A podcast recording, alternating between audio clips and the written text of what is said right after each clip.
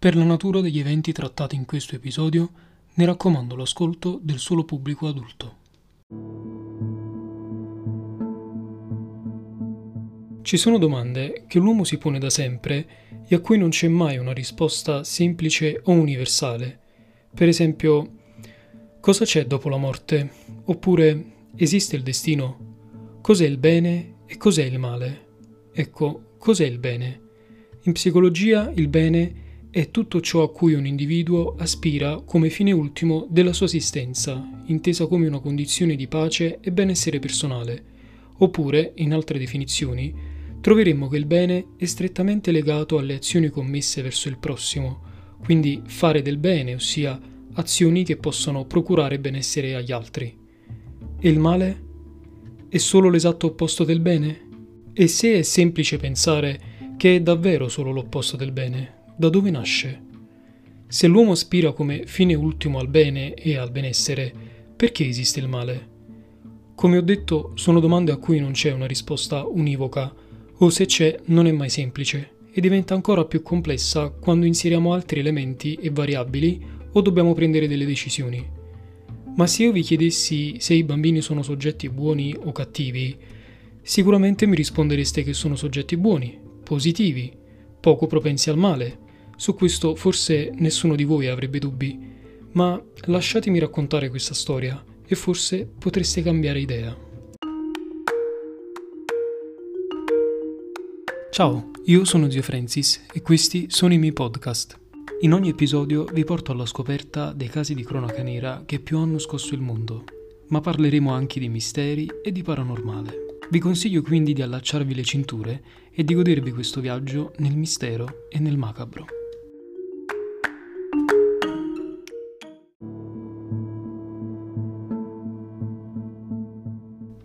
Inghilterra, 12 febbraio 1993. Sono le 15.40 di un normale pomeriggio e Denise Bulger, una giovane donna, si reca al centro commerciale Dilbadol, il New Strand, che dista appena 12 minuti da Liverpool, dove abita. Ad accompagnarla c'è suo figlio più piccolo, James, che il mese successivo avrebbe compiuto 3 anni. È un bambino dolcissimo James ed è molto legato alla mamma, Denise fa la spesa, gira per i negozi tenendo sempre ovviamente per mano suo figlio e prima di andare via e tornare a casa si ferma dal macellaio che era sempre lì nella galleria di negozi ed ordina delle costolette che avrebbe poi cucinato quella sera. Il macellaio gli incarta la carne e gli dà ovviamente lo scontrino, così Denise lascia la mano di suo figlio per prendere il portafogli dalla borsa e per ovviamente pagare la carne ringrazia, prende tutto e poi abbassa lo sguardo per prendere di nuovo la mano di suo figlio. Ma in quel momento James non c'è più. Inizialmente Denise non si preoccupa, d'altronde non sono passati che pochi secondi, quanto mai si sarebbe potuto allontanare. Quindi guarda dentro al negozio, fuori dal negozio, ma James non sembra essere nemmeno lì. Passano i minuti e Denise inizia a girare per il centro commerciale, ma di James non c'è traccia e più passa il tempo, più ovviamente Denise inizia a farsi prendere dal panico. Si reca quindi di corsa dagli addetti della sicurezza a cui ovviamente comunica l'accaduto e insieme a questi ultimi si mettono subito alla ricerca del piccolo James per tutto il centro commerciale. Tra l'altro in quel momento il centro commerciale era prossimo alla chiusura, ma purtroppo neanche loro riescono a trovarlo. Così ovviamente non resta che chiamare la polizia in modo tale che avrebbero in quel caso potuto controllare le registrazioni delle telecamere di sicurezza e quindi viene subito aperta la ricerca per un bambino scomparso. Denise ovviamente è in lacrime e scossa dal panico ed è totalmente terrorizzata. La polizia locale e la sicurezza del New Strand continuano a controllare ogni angolo del centro commerciale anche dopo la chiusura al pubblico, convinti che magari il piccolo James si sia nascosto per gioco e che magari sia ancora lì all'interno della galleria, ma più passano le ore, più quella sembra purtroppo essere un'ipotesi errata, così si mettono al lavoro per tutta la notte e controllano ogni secondo delle telecamere a circuito chiuso della sicurezza, che potevano essere, come ho già detto, visionate solo dopo l'arrivo delle forze dell'ordine. Dalle telecamere riescono subito a risalire alle immagini in cui si vede James uscire dalla porta aperta della macelleria e due ragazzi adolescenti, eh, più o meno sembra sui 15 anni, andargli incontro, prenderlo per mano e condurlo al piano superiore del centro commerciale. Dopo pochi minuti però si vede ovviamente anche Denise uscire dalla stessa porta, quindi dal macellaio, in preda al panico e ovviamente alla ricerca di suo figlio, che a sua insaputa era esattamente al piano di sopra rispetto a dove era lei in quel preciso momento. Quindi se solo lei successivamente avesse preso le scale mobili e fosse salita al primo piano, probabilmente avrebbe potuto evitare quello che poi è successo, ma purtroppo il caso molto spesso ci mette lo zampino e Denise prende la direzione opposta, dando così tempo ai due ragazzi di portare il piccolo James fuori dal parco commerciale e far perdere quindi le loro tracce. La famiglia del piccolo James ovviamente e la polizia fanno di tutto per trovarlo, ma dopo 24 ore ancora non ci sono indizi o tracce su dove possa essere e chi siano quei due ragazzi di cui si hanno solo delle immagini ingrandite e sgranate che servono a poco. Iniziano le perlustrazioni in giro per le strade sia di Badol sia di Liverpool, anche nei pressi di vari canali e nelle zone più boscose e isolate, ma che non portano a nessun risultato. La comunità è addolorata e più passano le ore, più ovviamente si inizia a temere il peggio. Vengono anche organizzate delle conferenze stampa e gli agenti rendono pubbliche le immagini estrapolate dalle telecamere di sicurezza, che vengono quindi affisse per tutte e due le cittadine e vengono anche invitati tutti coloro che riescono in qualche modo a riconoscere l'identità dei due ragazzi a farsi avanti e quindi ad aiutare nelle indagini in qualsiasi modo. Come ultima spiaggia vengono anche utilizzati delle volanti con altoparlanti in giro per le vie per mettere quante più persone a conoscenza del caso di scomparsa del piccolo James, in modo che poi più persone potessero andare a vedere le immagini ed eventualmente riconoscere i due ragazzi. Tutta Liverpool è dominata dalla rabbia e ovviamente anche da quel senso di impotenza che sembra aleggiare sia tra i cittadini che tra le forze dell'ordine e intanto i giorni passano e di James sembra che si sia persa ogni minima traccia e gli agenti non hanno la minima idea di dove cercare ancora. Come spesso succede però, queste cacce all'uomo, specie in casi come questi quando sono coinvolti dei bambini, molto spesso, dicevo, vanno nella direzione sbagliata e uh, come è successo anche in questo caso, molte persone iniziavano a dire di aver riconosciuto dalle immagini tale persona oppure tale vicino, fino a che molti uh, non iniziarono ad essere proprio convinti che un quindicenne di Liverpool fosse uno dei ragazzi che aveva rapito James. La pressione su quel povero ragazzo diventò così alta che venne anche interrogato insieme a tutta la sua famiglia e la comunità su quella famiglia riversò davvero tutta la sua rabbia repressa, portando molte persone addirittura a minacciarli. Fortunatamente però il ragazzo venne rilasciato anche se successivamente poi sarà costretto a cambiare città per via dell'opinione pubblica che in quel momento era ancora convinta della sua colpevolezza. Dalla visione delle immagini, che erano state ovviamente affisse per tutte le strade, arrivano però effettivamente delle segnalazioni di alcune persone che avevano visto un bambino con una giacchetta blu come quella di James girare con due ragazzi più grandi. In particolare, una signora raccontò di aver fermato i tre e di aver chiesto come mai fossero da soli per, per strada, ma che poi eh, li aveva lasciati andare perché uno dei ragazzi più grandi aveva risposto che erano fuori per una passeggiata con loro fratello più piccolo, mentre un'altra, anco, un'altra donna ancora invece aveva eh, notato quello che con molta probabilità era un taglio sulla fronte del piccolo James, ma che non poteva, diciamo, davvero rendersi conto della gravità della situazione perché Uh, aveva il cappuccio calato sulla testa e uno dei due ragazzi che era con lui gli aveva detto che era tutto ok e che lo stavano già portando a casa. La ricerca comunque termina nel peggiore dei modi, quando dopo 72 ore dalla denuncia di scomparsa viene ritrovato il corpo di un bambino sui binari di un treno e dalle analisi che vengono condotte si scopre essere il corpicino del piccolo James Bulger. Il corpo era stato tagliato in due dal convoglio che era passato lì, ma le analisi del medico forense riescono a stabilire che quella non è stata la causa della morte. Infatti il corpo del piccolo James era totalmente coperto da lividi e ferite, alcune anche molto profonde, tanto che era impossibile stabilire quale fosse la ferita mortale. Viene anche riscontrata la forma di una scarpa impressa sul volto del bambino, probabilmente il segno di un calcio dato con tale forza da lasciare l'esatta forma della suola. Il 18 febbraio, quindi dopo quattro giorni dalla scomparsa e dopo un giorno dal ritrovamento del corpo, gli agenti ricevono una chiamata da parte di una donna che chiede di rimanere nell'anonimato.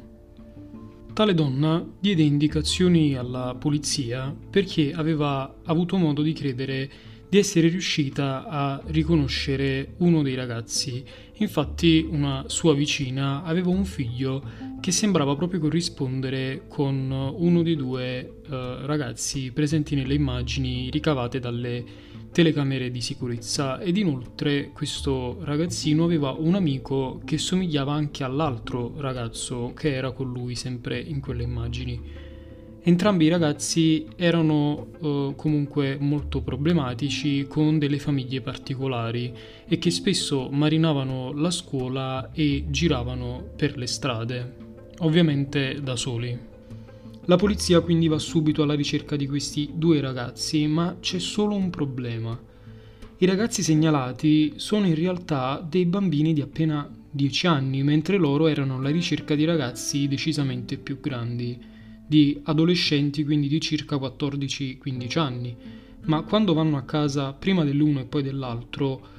purtroppo alcune prove che potrebbero indicare loro come colpevoli effettivamente ci sono prima fra tutte piccole macchie di sangue sui loro giubbotti e sulle loro scarpe e che successivamente l'analisi del DNA rivela essere il sangue del piccolo James. I due bambini sono John Venables e Robert Thompson, due bambini i cui nomi però inizialmente non furono resi noti per evitare accanimento da parte della comunità come era già accaduto per l'altro ragazzo e quindi vengono semplicemente chiamati bambino A e bambino B. Vengono interrogati separatamente al comando di polizia di Walton Lane, accompagnati da un avvocato e dai rispettivi genitori, e, e i due sospettati non vengono informati che si trovano presso lo stesso distretto, questo per cercare di confrontare successivamente le versioni solo in un secondo momento per non compromettere le analisi. Robert Thompson è un bambino di 11 anni, quinto di sette figli. Suo padre, di cui non si conosce l'identità, era solito abusare di lui sia verbalmente che fisicamente, arrivando spesso a stuprare sia lui che suo fratello più piccolo Ben. Tutto questo accaduto finché Robert non compie più o meno 6 anni Uh, e in quel momento quindi suo padre abbandonerà sua moglie e quindi i suoi figli e sparisce totalmente. Sua moglie Anne, quindi rimasta da sola, disperata, ormai con cinque bambini a cui badare totalmente da sola, pensa di risolvere i suoi problemi con l'alcol, di cui sviluppa presto una grave dipendenza, oltre ad essere affetta da depressione e aver più volte tentato il suicidio. Di conseguenza ovviamente Robert non era molto seguito dalla madre e molto spesso marinava la scuola o quando ci andava era sempre per fare tutt'altro che seguire le lezioni e dava spesso fastidio, tanto che ad un certo punto anche gli insegnanti iniziano a lasciarlo a se stesso. Cosa per me gravissima perché in questi casi, quando la situazione familiare è quella che è, gli insegnanti, o almeno il buon insegnante, se ne accorge, perché è impensabile che nessuno si fosse accorto di nulla, dovrebbe almeno cercare di rimediare e quindi intervenire la pubblica istruzione o comunque quantomeno dovrebbero segnalare la cosa agli enti competenti, cosa che purtroppo non è stata mai fatta. La situazione precipita quando Robert trova un compagno in John Venables. John ha la stessa età di Robert e ha una situazione familiare leggermente migliore rispetto a lui. Figlio di genitori divorziati e affetti da forme gravi di depressione, passa la sua vita sempre all'ombra dei suoi fratelli, in particolare della sorellina che è affetta da handicap e dal fratellino che soffriva di labbro leporino. Entrambi quindi ricevono tutte le attenzioni dei genitori e frequentavano delle scuole adatte a loro, mentre John soffriva un po' di questa mancanza di attenzioni e a scuola era spesso oggetto di bullismo proprio per via di tutta la sua situazione familiare e anche perché aveva un leggero strabismo. Quando stringe amicizia con Robert le cose però cambiano e si invertono e da vittima di bullismo diventa lui stesso un bullo e con Robert ne combina davvero di ogni.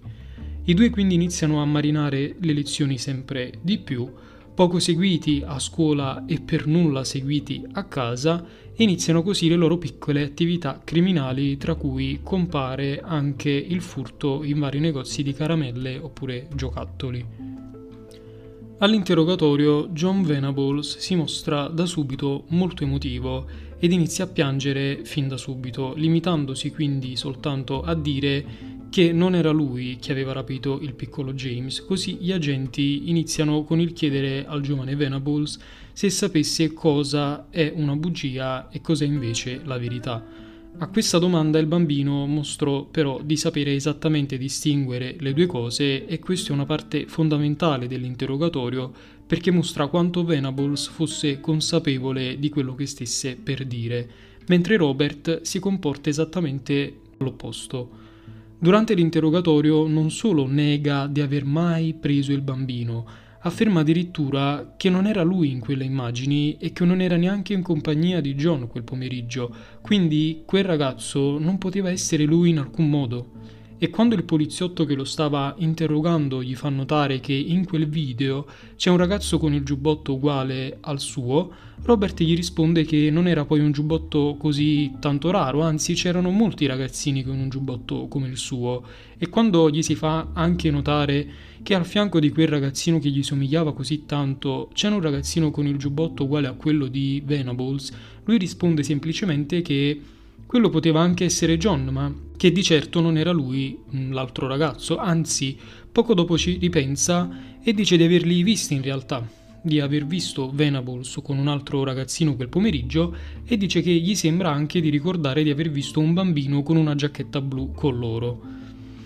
A questo punto però gli agenti a questa affermazione iniziano a trattarlo al pari di un interrogatorio che avrebbero fatto con un adulto, visto in che modo stava reagendo Robert, quindi con una lucidità ed una comprensione dei fatti che quasi faceva paura vista la sua età. E gli dicono quindi apertamente che credono che lui abbia visto molto di più di quello che sta raccontando, perché secondo loro non avrebbe mai potuto ricordare in modo così chiaro un particolare banale come il colore della giacca del piccolo James, se in qualche modo quella giacca non gli fosse rimasta impressa e che hanno quindi modo di pensare che era lui il ragazzo che era con Venables e che sia poi uscito dal centro commerciale tenendo proprio la mano del piccolo James.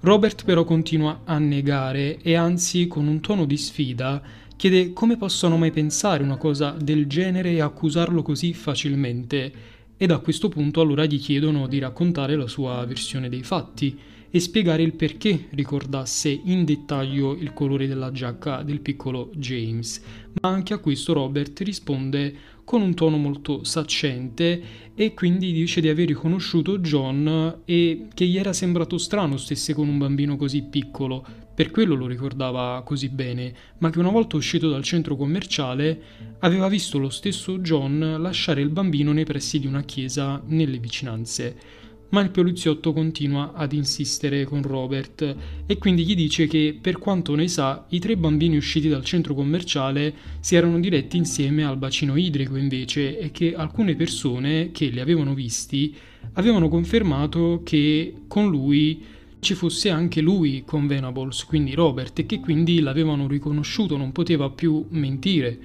E da questo punto Robert, messo alle strette, confessa che sì, effettivamente lo avevano poi preso quel bambino e che sì, c'era anche lui, anzi era stato John a prenderlo e che lo avevano poi lasciato alla ferrovia perché portarlo alla polizia significava entrare e dare troppe spiegazioni agli adulti. Così, visto che aveva anche smesso di piangere, avevano pensato che potevano lasciarlo lì e aspettare che qualcuno lo trovasse.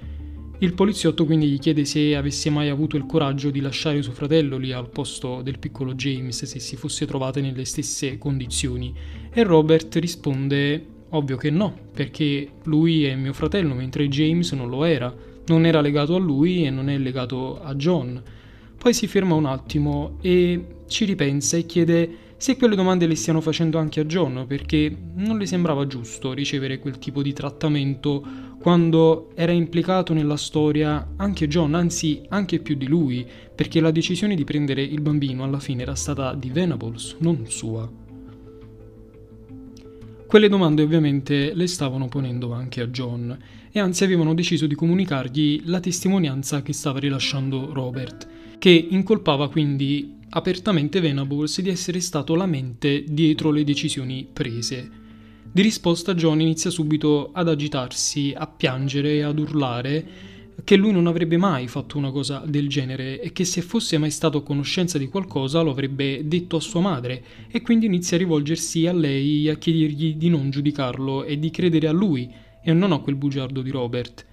I poliziotti quindi gli chiedono se fosse stato Robert allora a far del male al bambino e a questa domanda John smette di piangere e abbassa la testa. Annuisce e dice di aver lasciato Robert e James da soli fuori al centro commerciale e di aver visto poi Robert lasciare da solo per strada il piccolo James.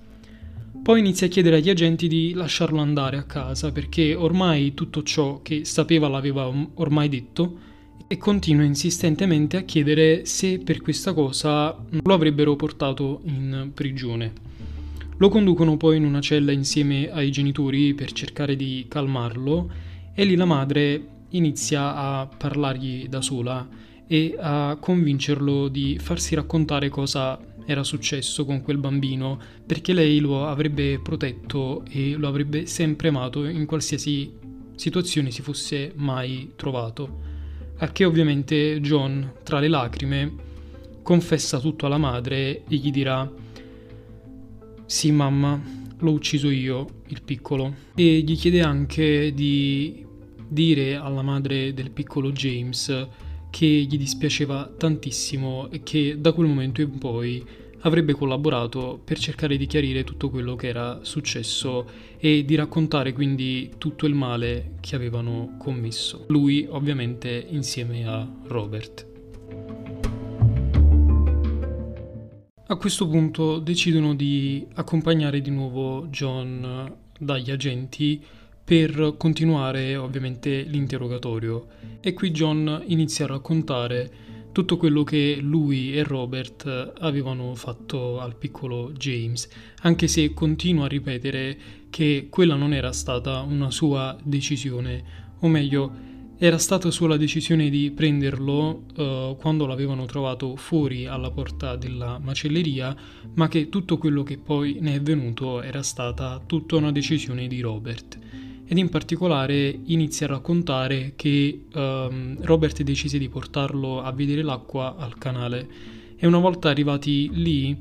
Robert lo iniziò a spingere finché uh, non prese la decisione di magari buttarlo all'interno del canale e quindi iniziò a spingerlo anche in modo molto forte finché il piccolo James ovviamente non perse l'equilibrio e cadde.